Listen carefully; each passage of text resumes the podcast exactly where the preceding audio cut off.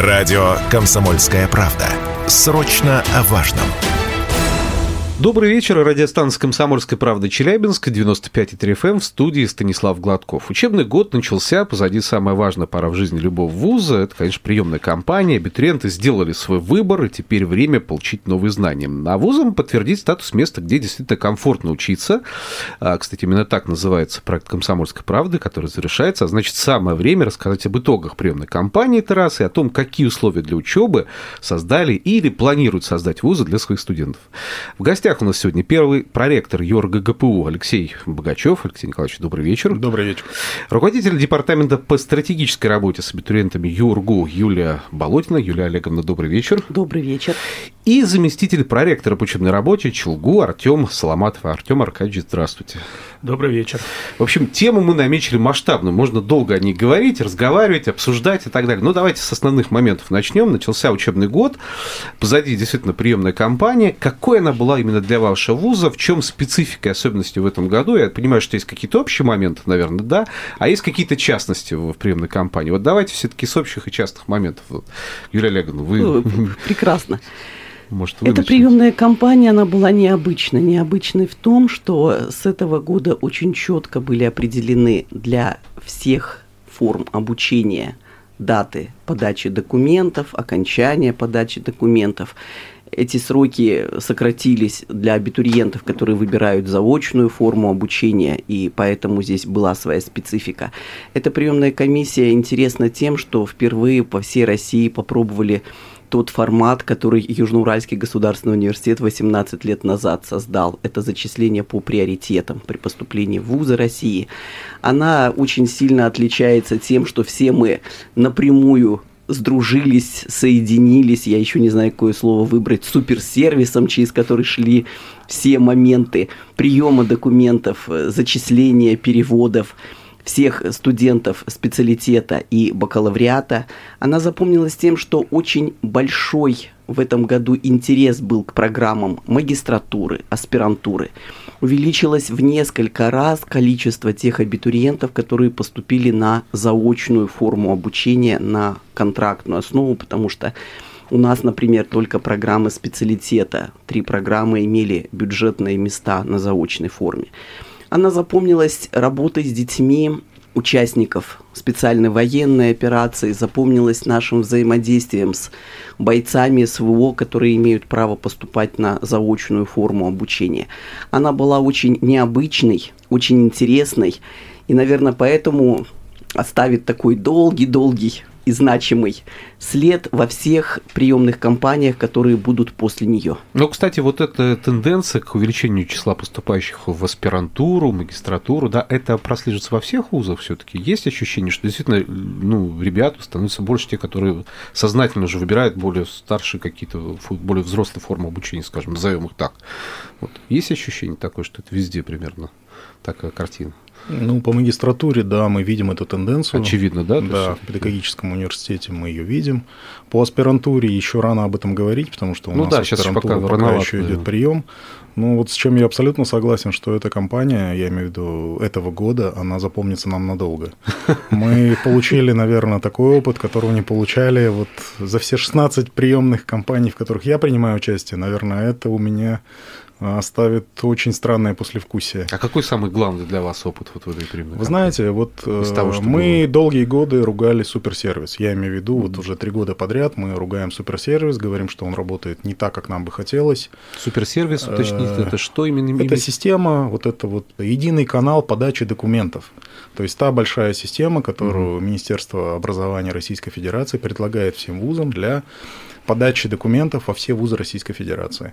Понятно, что там есть определенные ограничения по количеству программ, а, вузов и всего остального, но в этом году суперсервис начал работать очень стабильно. И, конечно, в этом году мы видим увеличение количества заявлений, которые подаются через суперсервис. Например, в нашем ВУЗе 55% заявлений пришли со стороны суперсервиса. Угу. И понятно, что это требовало большой работы, а, обработки этих данных. И мы понимаем, что не все э, абитуриенты ответственно подошли к ситуации выбора, скажем так.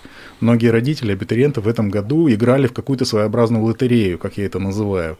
А давайте подадим куда угодно, посмотрим, где количество баллов позволит пройти на какой-нибудь, в первую очередь, конечно, бюджетный вариант, а потом будем смотреть. Угу. И для нас, конечно, было очень сложно людям объяснять, что, в принципе, выбор должен быть не ситуативным, а таким, Осознанным, знаете, очень сознательным, да. таким стратегическим для того, чтобы не попасть в очень странную ситуацию, когда ты поступил и оказалось, что ты поступил не туда, куда хотел. Артем Аркадьевич, как Челгу чувствовал себя в этой приемной кампании? Насколько она действительно была сложной для вас или легче, вот как с историей суперсервисом все оказалось?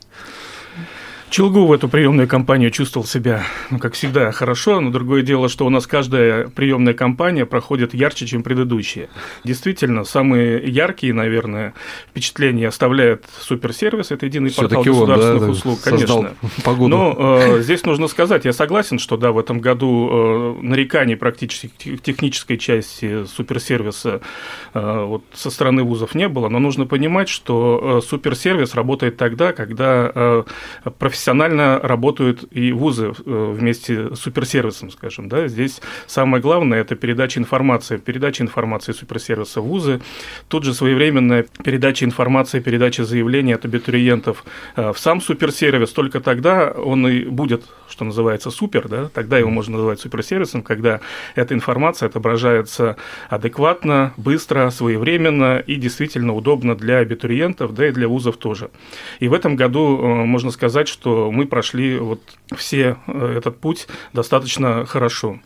А, что касается в целом э, работы э, вузов в период приемной кампании, да, действительно, в этом году значительно по некоторым направлениям подготовки кратно увеличилось количество заявлений. Это, естественно, добавляло работы вузам по обработке этих заявлений. Связано это, во-первых, с тем, что суперсервис развивается действительно. У нас порядка 70%.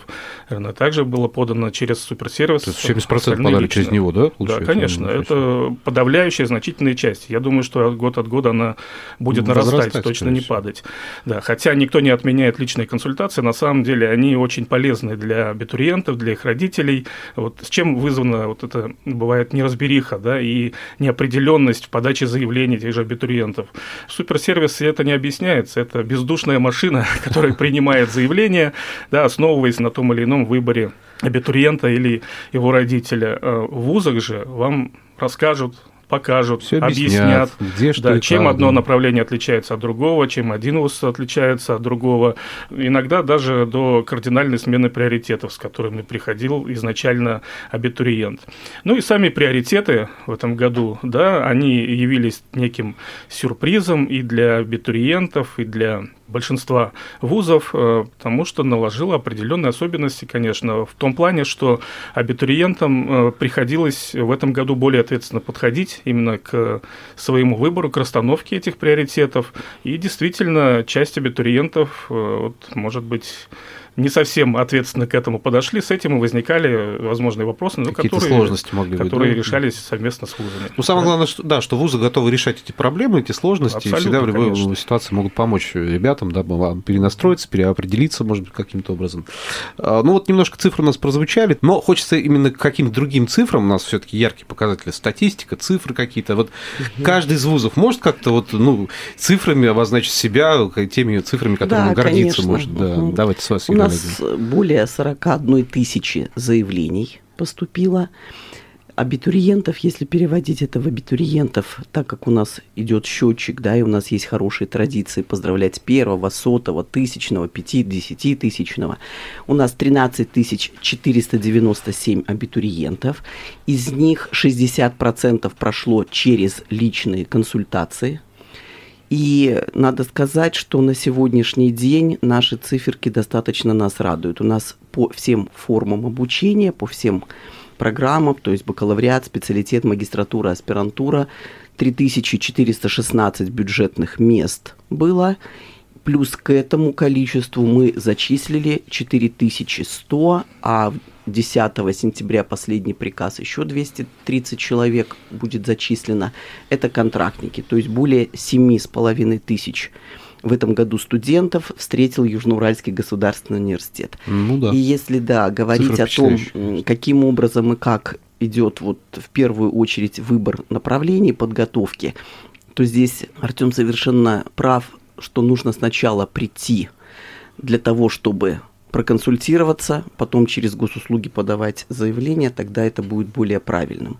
И если рассматривать те направления подготовки, которые пользовались большим спросом, это, конечно же, программная инженерия, фундаментальная информатика, потому что там появились новые профили, связанные с искусственным интеллектом. Это информатика и вычислительная техника. Ну и, конечно же, здесь те гуманитарные, юридические направления, которые всегда пользуются С года в год они популярны, да, в принципе. Но да?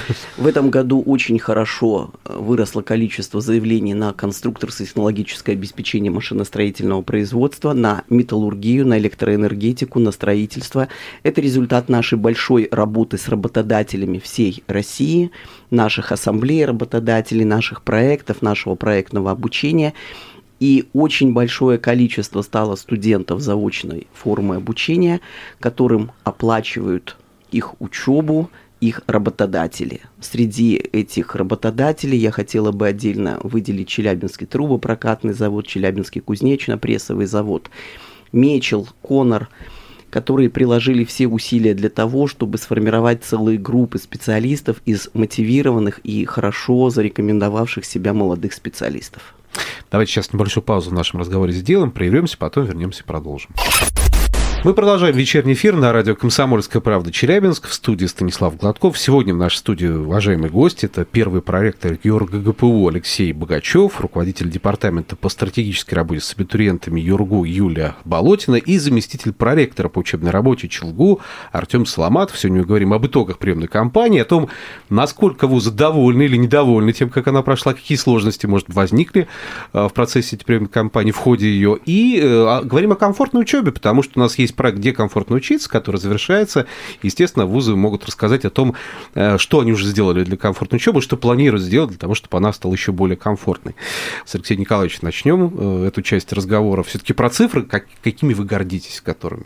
Расскажите, да, может, которые для вас значимые цифры, может быть, да? Естественно, главная задача нашего университета было закрытие цифр, контрольных цифр приема, и 1381 место у нас э, бюджетное университете по всем формам и по всем уровням образования было, и мы их закрыли. 1381 абитуриент у нас пришло по бюджетной форме обучения, и на сегодняшний день 1247 – это вне бюджет.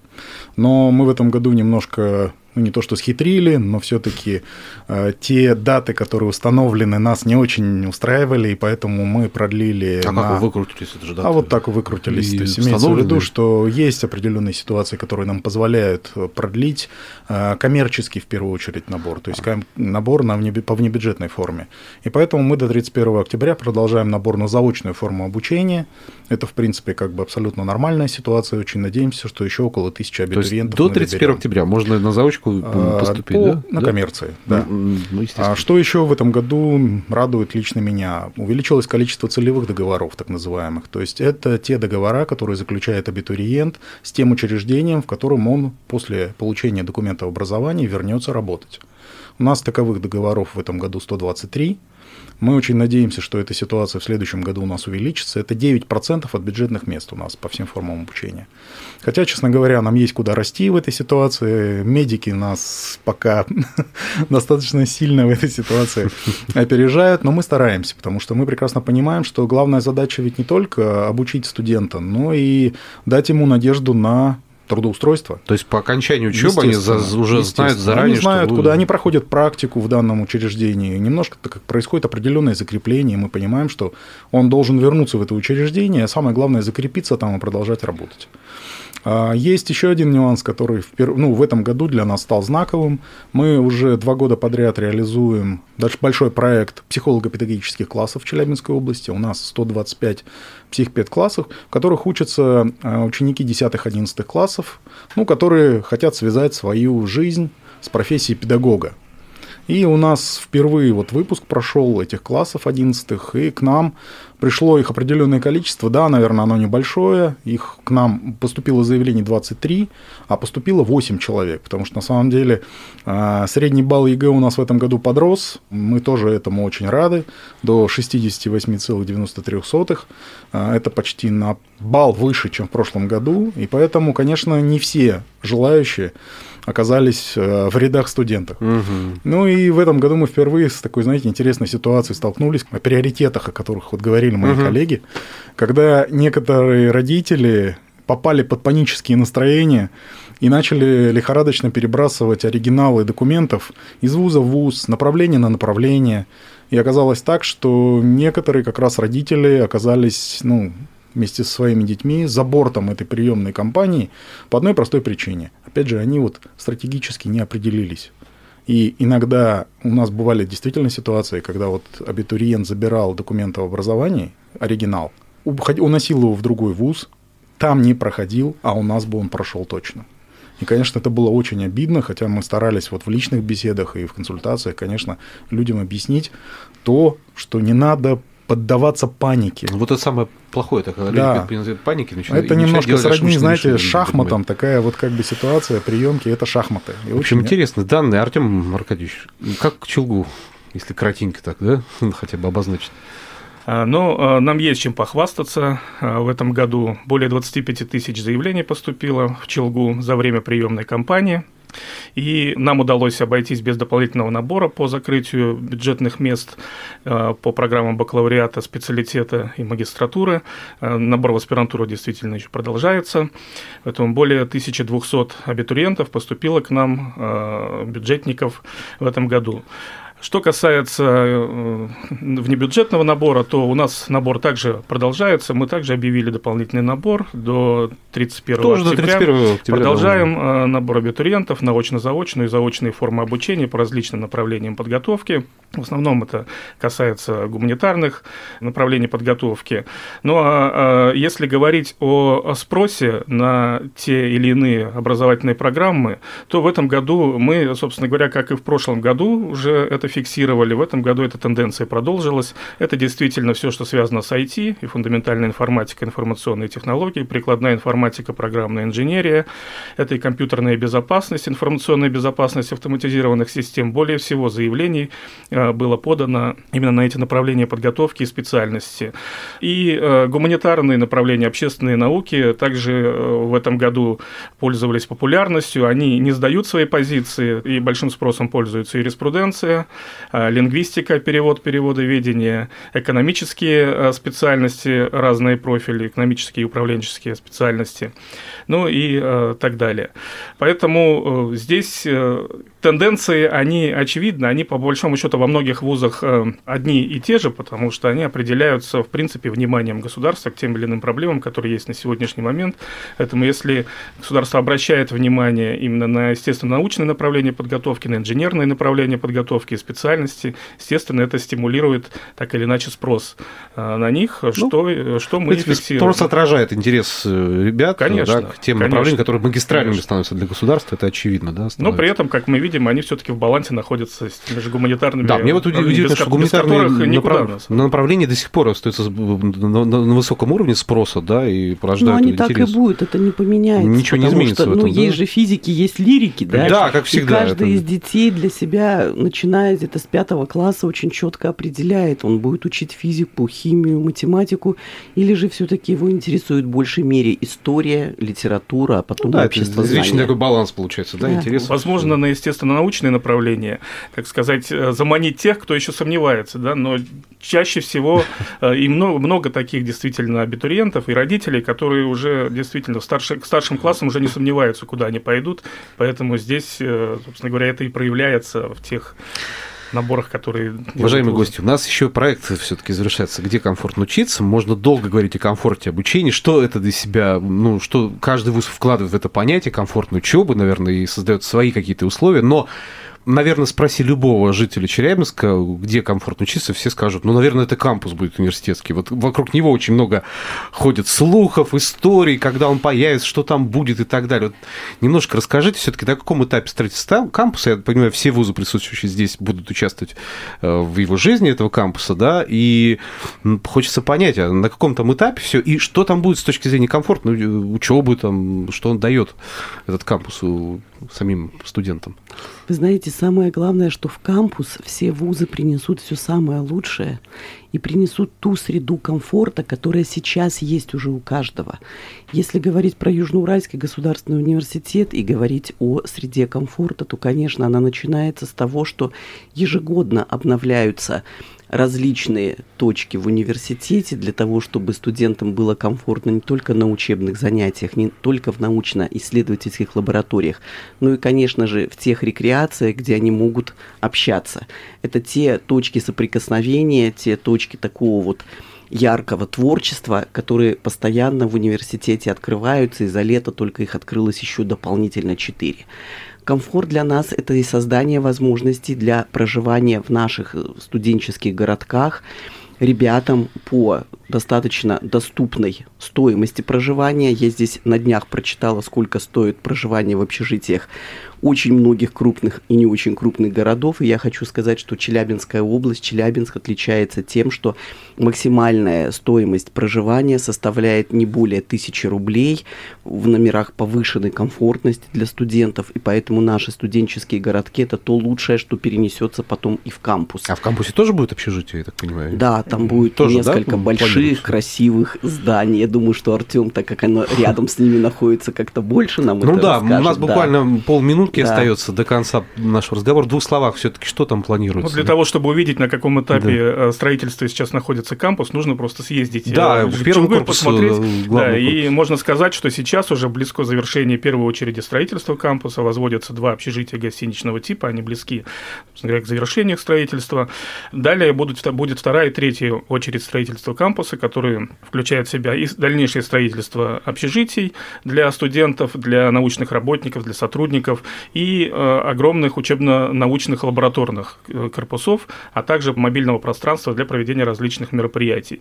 Но я здесь должен все-таки сказать, что очень большая работа проводится и невидимая работа за э, пределами этого строительства, да, работа между вузами. Мы не забываем, что это все-таки межвузовский действительно кампус. И здесь, правда, берется все лучшее.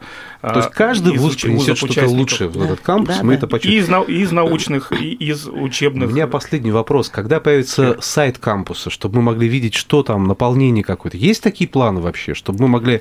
Ну, наверное, э... это ученый верблюд, да, вот этот э, как бы в телеграм-канале да. есть канал «Ученый верблюд», где практически ежедневно... Все новости о кампусе какие-то появляются? Все новости о кампусе появляются, да. Ну и на э, сайте каждого вуза-участника Отдельно, размещается да? информация да, по э, строительству кампуса, по подготовке к его открытию, по открытию каких-то новых программ, которые будут в этом кампусе. Поэтому информация, на самом деле, В общем, будем много. следить за этой информацией. Да. Ну и, конечно, пожелаем нашим студентам комфортной учебы в каждом из вузов, которые присутствовали сегодня на нашей площадке, в нашей студии. Спасибо огромное, коллеги, что пришли к нам сегодня. Напомню, в гостях у нас сегодня были первый проректор ЮРГ ГПУ Алексей Богачев, руководитель департамента по стратегической работе с абитуриентами ЮРГУ Юлия Болотина и заместитель проректора по учебной работе Чулгу Артем Соломатов, спасибо, что были с нами. Спасибо, спасибо большое. Спасибо.